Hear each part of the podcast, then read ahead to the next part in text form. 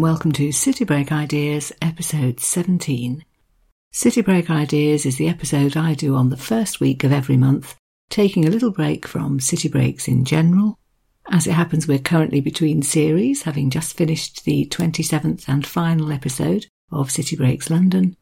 And for these episodes, I pick two or three travel bloggers, travel websites that I really like, trawl through them looking for city break ideas, with the owner's permission, obviously, and bring you, I hope, a nice little roundup of things to think about.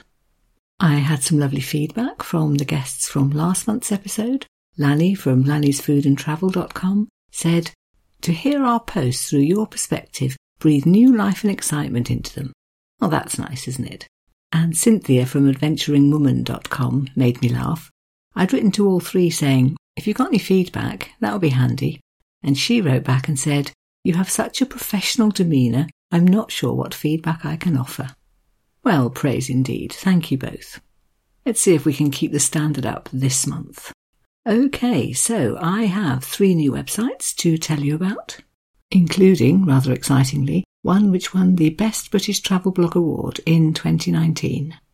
So I propose to waffle not at all, but to get straight on with it and introduce you straight away to the first website I've chosen for this month, www.travelforawhile.com.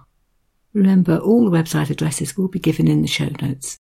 There'll be so much from all three of them really worth looking at that I haven't got time to mention, so I hope you'll make use of the addresses and go Googling yourself. So then, Travel for a While, run by Anda, who introduces herself as follows. This is me, Anda, I was 15 when I went on my first trip through Europe, treating it indifferently, a couple of weeks with friends from school. We got out of a bus, a crowd of loud kids, but as I stepped on the lawn of Sforza Castle in Milan, my reality suddenly changed. I had no idea such places existed. I fell in love with the city, with Italy, and became irredeemably addicted to travelling. And it goes on to explain that this was 20 years ago, that she's still very, very keen on travelling and, quote, I don't know yet if I'll be able to travel full time, so I thought I'll start planning to travel for a while, whatever that might be, and maybe share my experiences along the way. Sections on the website include one called Taste the World, full of restaurant reviews, food tour write ups, lots of info about street food in different places, and lots of little asides. For example, on coffee in Italy, she explains the whole stand up, sit down thing, how one's cheaper than the other, and goes on to explain something which sounds obvious, but which I realised, having read what she has to say, I did not actually fully understand. Namely, what will you get if you ask for un caffè in Italy or un latte? I can tell you that the answer in neither case was the one that I had thought. She reminds us too that Italians in general wouldn't drink a cappuccino after 11 o'clock in the morning. I did actually know that rule, and I love cappuccino, so I break it, so I was amused to read Anda on the topic. Personally, she writes, I love Italian cappuccino so much that I just have to bend this particular rule for the smooth milk foam that you really can't find anywhere else. Yes, quite, my sentiments entirely.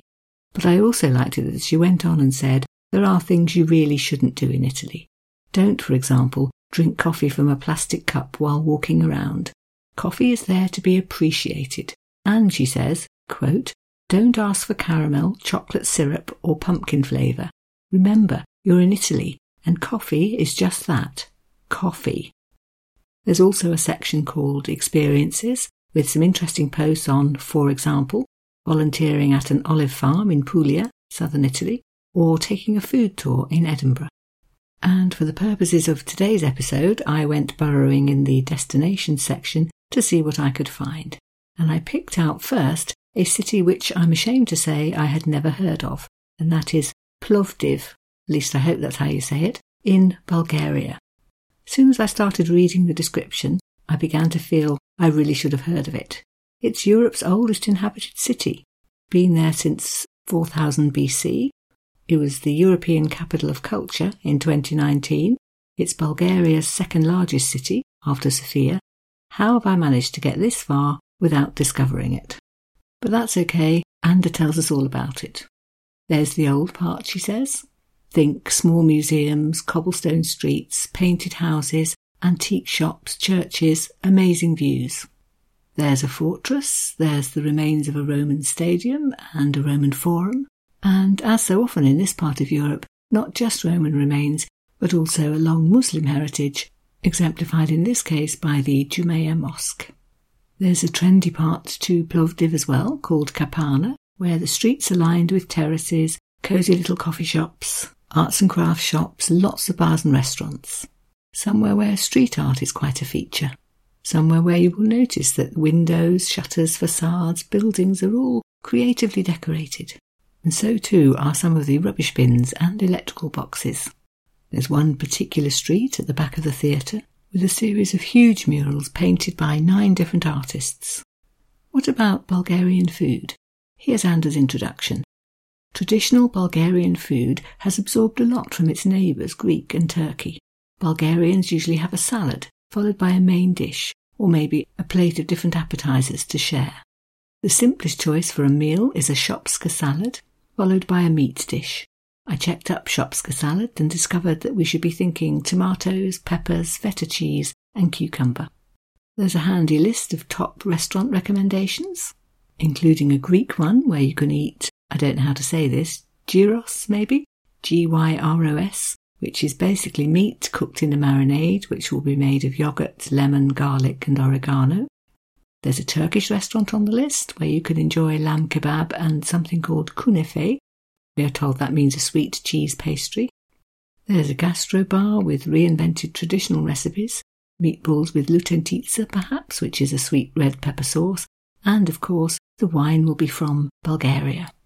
And top of the list, a restaurant whose name I also can't pronounce, P-A-V-A-J, Pavai maybe, where you can enjoy lots of local flavours, sausage, zucchini balls, aubergine salads. And, says Anda, unlike most of Bulgaria, there is here in Plovdiv quite a large craft beer scene. She helpfully suggests some actual bars and terraces to go visiting, including one which claims to serve a hundred different beers. And just at the end, there's a link to a separate post on a day in Sofia, so the capital of Bulgaria, where you can learn all about the Russian church, the cathedral, the mosque, the central mineral bath, it being a spa city with natural hot springs. I did not know that. So there's lots to explore, but I have to admit I did enjoy Anda's little dose of honesty when she commented that a big part of Sofia was built during the communist period, and that's not the most interesting style of architecture. I like those comments not because they're doing somewhere down, but because it makes me think that when she does praise something, she really means it, and I can trust her opinions. So much then for Bulgaria's second city, whose acquaintance I've been very pleased to make, thanks to Anda I wanted to pick a second city that she focuses on, and I thought, where else to choose but Milan, the place which first converted her all those years ago to the idea of travel. As Anders says, it's not top of the list of tourist destinations in Italy, that being because they've got so many others. It's better known really for its fashion scene and because it's the financial centre of Italy, but there's much more to it than that, she says. And so she decided to write a post about the top 10 attractions in Milan. The stunning Gothic cathedral, obviously, especially the rooftop, because up there you can see, quote, expanses of marble like a complicated lacework. You can walk among pinnacles, spires, and hundreds of statues, and you'll have a great panoramic view over the city. On a clear day, you can even see the Alps in the background.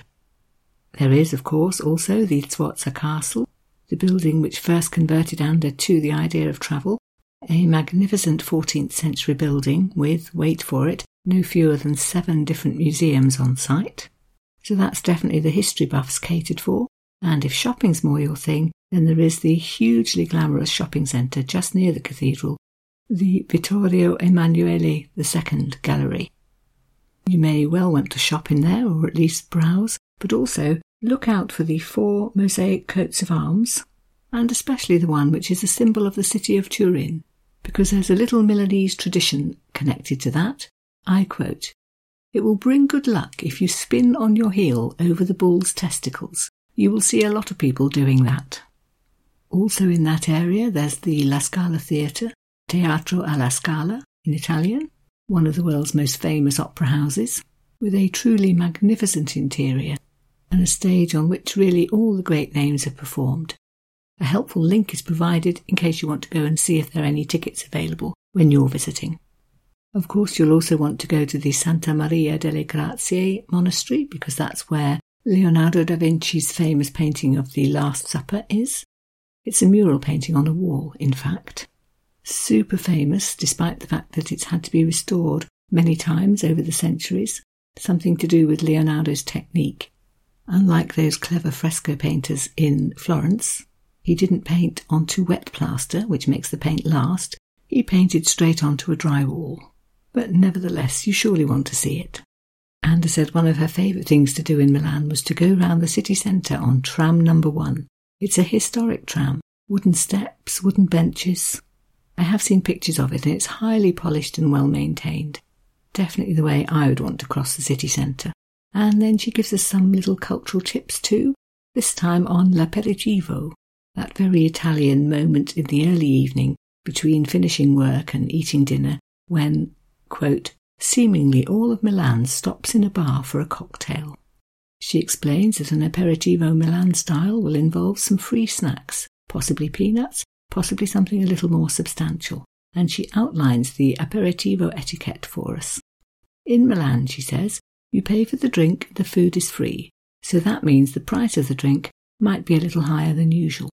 For the Milanese, this is a snack, something you have before you go on to dinner.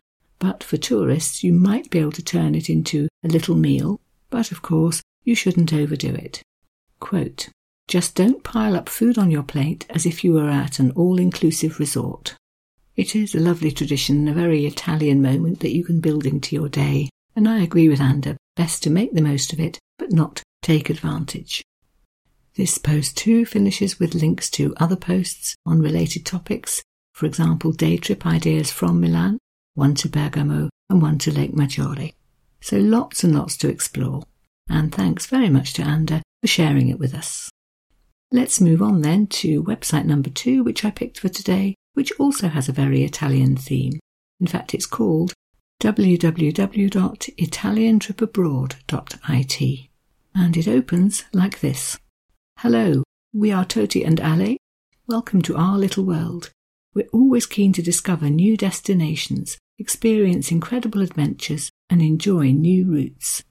Our desire to discover the world pushed us to create Italian Trip Abroad, and today the blog is translated into two languages, that's English and Italian, and we reach over 40,000 people every month. They promise us guides, itineraries, tips, and generally just lots of travel inspiration. Toti and Alessia are both Italian, but in fact they met in London, and London is where they are still based. So when browsing their website, I looked first for the Italian section, lots there.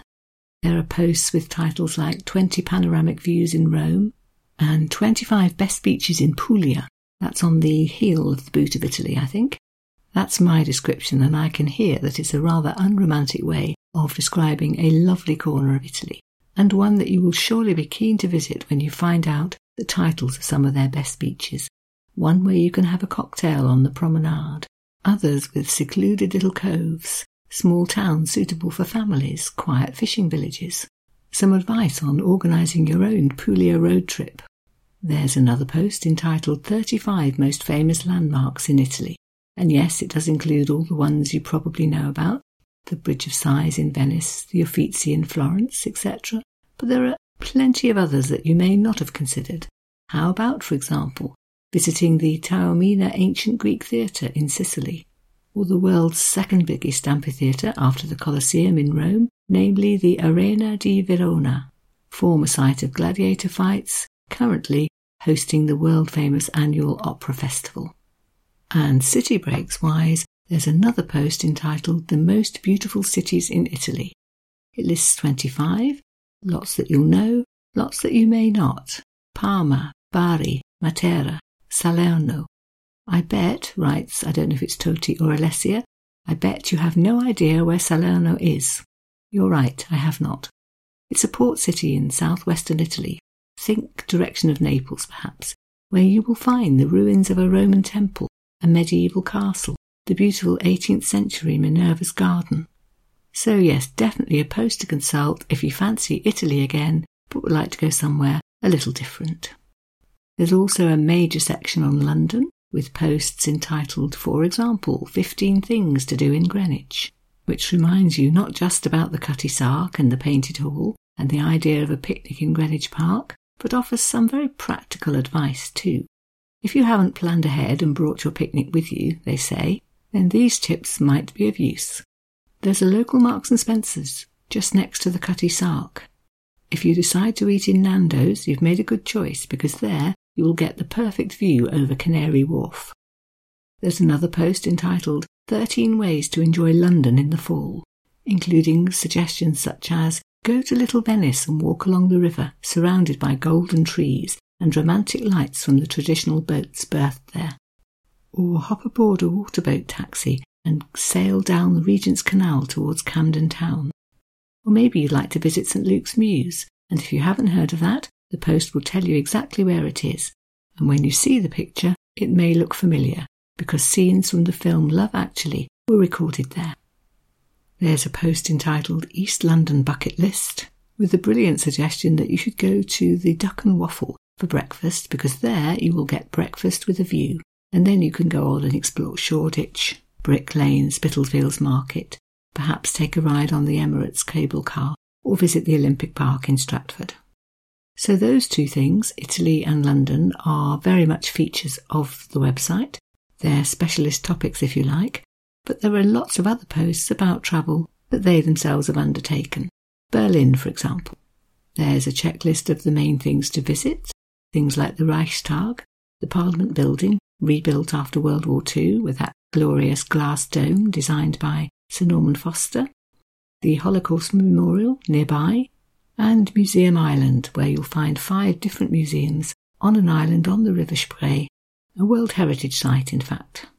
Days of exploring to do there, but perhaps you want to home in on the Pergamon Museum, where you can see the Ishtar Gate, built originally in about 575 BC as one of the gates to the city of Babylon. How amazing is that? Berlin, of course, very much has its quirkier side. You'll probably want to go to the East Side Gallery, which is about one kilometre's worth of the Berlin Wall, the bit that remains today. Now an open air art gallery. You probably want to see Checkpoint Charlie too, which was the former crossing point from east to west Berlin, now a museum. Perhaps you want to get your Cold War history brushed up on a cycle tour. That's possible. Or actually, you could go on a tour of the city in a Trabi, that car that anyone in East Germany who actually had a car, and that certainly wasn't everybody, possessed. There are tips for things you may not think of, for example, going ice skating at the Potsdamer Platz and visiting the KDW. That's German for KDW and stands for Kaufhaus, department store, des Westens, of the West. It was the showpiece store in West Berlin when the city was divided. Eight floors of absolute luxury, think Harrods, and a food hall particularly that has to be seen to be believed. I know I've taken lots of groups of students there, and the boys particularly always say, But why are we going to a shop? Afterwards, they say, OK, that was quite cool. There are seasonal tips. If you go to Berlin in February, you will be freezing, but you will also catch the Berlinale, the Berlin Film Festival. And if you go in the run up to Christmas, the city is full of those wonderful German Christmas markets, which, dare I say, no other country seems to be able to do quite as well. Toti and Alessia have a suggested two day itinerary for Berlin, a mix of the top spots and some little quirky things to spice it up a bit. So, all in all, then, definitely a website to consult whether you want to know more about Italy, more about London, or just browse through all the other places they visited. And thirdly, then, www.bigworldsmallpockets.com, which opens like this Hi, I'm Steph, passionate budget traveller for 10 years and more. Join me to discover how you can travel more and spend less as I share the highs and lows of seeing the world on a shoestring. She goes on to explain that she's originally from Jersey in the Channel Islands, which she left at the age of 19 on, quote, a wild adventure in southern Africa. Six months later, having largely lived in a tent, become a veteran of African bus rides, and an amateur sailor on a catamaran voyaging across the Mozambique Channel, I was hooked. There followed then lots of student travels to Australia, New Zealand, North Africa, Europe, followed by two years spent largely in Latin America and Australia, and gradually becoming a full time nomad, as she puts it. Steph says that it's off the beaten track places she really likes, a focus on backpacking cheaply as a solo female, collecting, quote, all the tips, advice, and stories to share with you with a big smile. And as she modestly adds, in November 2019, my efforts were recognised and I was voted the best British travel blog at the prestigious British Travel Awards in London. There is, by the way, a section on blogging on the website telling us that Steph does offer consultancy, so if you too would like to improve your travel blog, perhaps you want to have a look at that. I focus mainly on the destination sections, which include every continent. I did a little spot checking and realised that most of the places covered are, at the very least, places where Steph has travelled for a number of weeks or maybe months, or indeed places where she's actually lived. So the whole thing has a tone that I would call authoritative, knows what she's talking about, but also pleasantly chatty. Where on earth, I thought, shall I focus? I browsed the South America section, came across Argentina, where there's a whole range of posts. An itinerary for 10 days in Argentina, for example, a post about a trip to the wine region of Salta, or one to the Iguazu Falls. Lots and lots of stuff about when to go, how to travel around, personal safety issues, and even some packing advice which opens like this. Argentina is one mighty diverse land. If you are travelling to several destinations in this country, you'll need a range of clothes and essentials to keep you comfortable across all climates.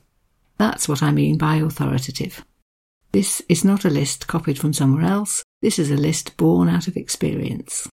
Okay, so for my purposes today, the post I was most attracted to, on Argentina at least, is the one entitled Three Days in Buenos Aires. City Breaks has yet to go to Buenos Aires, and Steph's introduction is certainly enticing. This city, she says, is basically impossible not to fall in love with. The home of tango, full to the brim with wonderful museums, graffiti, green spaces, great restaurants. It practically overflows with atmosphere, passion, and character. From its historic streets to its modern, trendy suburbs, this is a vibrant city brimming with life and taking everyone along with her for the ride. Just my kind of place. You've got to read on, haven't you? And again, I like the tone. Steph points out that you could spend a lifetime getting to know this city, but what she's offering us here is a three day itinerary for things that first time visitors are likely to want to do. How sensible and practical is that? Okay, so here we go. Day one. Base yourself in the Palermo district. It's young, fun, trendy, lots of cafes, and vegetarian restaurants. The eco park is there, the botanic gardens are there, and Steph suggests that you spend most of the day just looking round, and that then maybe at about three o'clock you could join a graffiti and street art walking tour as, quote, a great way to learn more about this district and its political standing. After that, it will be time for dinner. That reads to me like a great start, advising me of somewhere to immerse myself and soak up the atmosphere, not to rush about, and generally just to get the hang of the place. For day two, then, she suggests a little more activity. Go to the Retiro district in the morning, she says. Think well heeled area, beautiful historic buildings, several embassies, grand avenue like streets. Oh, and a fancy bookshop, El Ateneo Grande Splendid. Apparently that's a city icon. And also lots of nice green leafy spaces. After a bit of wandering, perhaps take yourself to the Recoleta Cemetery. Think Père Lachaise in Paris, she says, the last resting place of many famous people, including Eva Peron. You could take a tour, or you could just wander, and you could certainly allow an hour or two to see it properly. And then for the afternoon, why not hop south to the districts of La Boca and San Telmo? La Boca is the home of tango, quote, not the safest area for tourists, but a short taxi ride should get you there safely. Stick to the few main streets and see the famous coloured houses. Again, allow an hour or so for that, and then spend the evening at a tango show in nearby San Telmo, and there are links given for places you could research that. For day three, then, why not hit the city centre? You could go on a tour, or there are suggestions so that you can build your own self guided walk. A reminder to, quote, just keep an eye on your safety as you would in any busy city. And again, I like the idea that Steph's saying, why not allow all day for that? Seems realistic. Pleasantly unhurried. A chance to just take things in.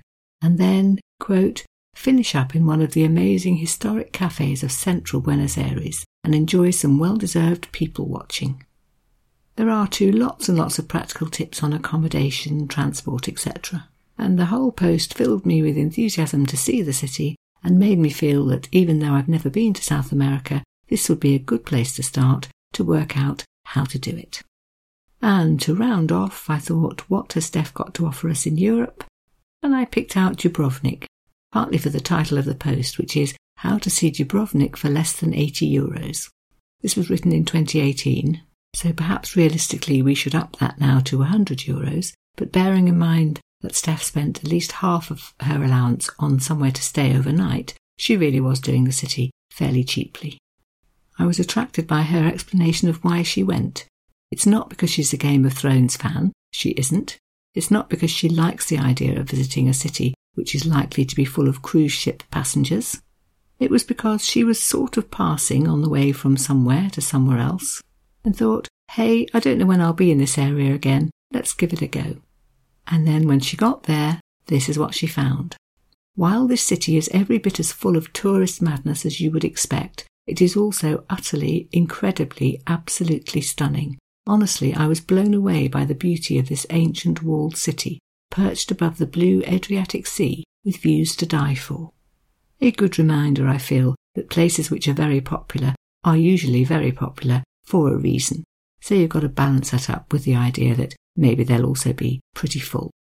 So again, lots of tips on accommodation and travel with a focus on a short, cheap visit and top tip, do all the free things. And top of Steph's list would be, quote, wandering about the old town, which you can do for nothing and which is amazing. There's the beautiful Jesuit church, the bell tower, a plaza to do some people watching, and then, she says, when you're sightseed out, as she puts it, head to the hidden Busa Bar, which perches out on the cliffs beyond the city walls. Here, she says, you could pay for an expensive drink and enjoy the view, or, quote, I'd honestly suggest descending the steps to the cliffs below, where you can watch mad people jumping into the water, take in the Adriatic views, sunbathe, and swim for free. She does then go on to list the one or two things that she does think were worth paying for, walking the city walls, for example, which is a Dubrovnik rite of passage. And if you're going to spend money on anything, she says, choose that. Her top tip is don't go in the daytime when they're packed with cruise tourists. Head up there in the early evening and enjoy the sunset. Amazing views, beautiful colours, half the number of people. And, says Steph, be aware that if you buy a ticket to walk the walls, that gives you free entrance to a fort which is on them as well. It has a pretty unpronounceable name, so I think I might leave you to check that out on the website. And although Steph says it's not for her, she knows that lots of people would be interested, and fair enough, she says, in a tour based on Game of Thrones. And she helpfully gives a link to some which have had good reviews, and points out that some of them, in fact, include a ticket to the outer walls as well. So that's a way to save a little money if you're planning to do both. This post finishes with links to others that are related, with titles like How to Island Hop in Croatia on a Budget 15 Amazingly Cheap Things to Do in Sarajevo. You get the picture. All good stuff. Thank you very much to Steph for all of this, and to Anda and Toti and Alessia for all the ideas given earlier on. That rounds up today's episode then. Just leaves me to tell you a little bit about what to expect from City Breaks over the next few weeks. The London series has just finished, another series is in the pipeline, and in between, we're going on a little experimental trip. At least I am. It's been bothering me that some of the lovely cities I've covered look as if they're finished. 19 episodes on Florence, for example. But actually, I'm more and more aware that there's lots more to bring you. And so I have lined up a couple of episodes where I'm going to interview other experts on Florence and see what they can tell us that I didn't know. Firstly, next week there's going to be an interview with a company called Ciao Florence about some of the tours that they do. Followed the week after that with an interview with somebody from Florence's tourist office on a little project that he's been working on, Dante related for the 700th anniversary, which is this year. And if that goes well, I think I might search out some more ideas and some more people to interview on some of the other cities I've covered. An interlude, if you will, and hopefully a fascinating one. Then followed by a brand new series on a beautiful city which I spent a week in recently doing the research, and whose name I perhaps won't release just yet, but which I hope you'll be excited about when you hear it. So then, I'll finish today by reminding you that you can check up all the websites which I've covered today using the links which will be in the show notes. Or you could go a browsing and find some of our previous series City Break St. Petersburg, perhaps, or maybe City Breaks Paris. Thank you very much for your company today, and I do hope you'll be back to join me next week. Bye.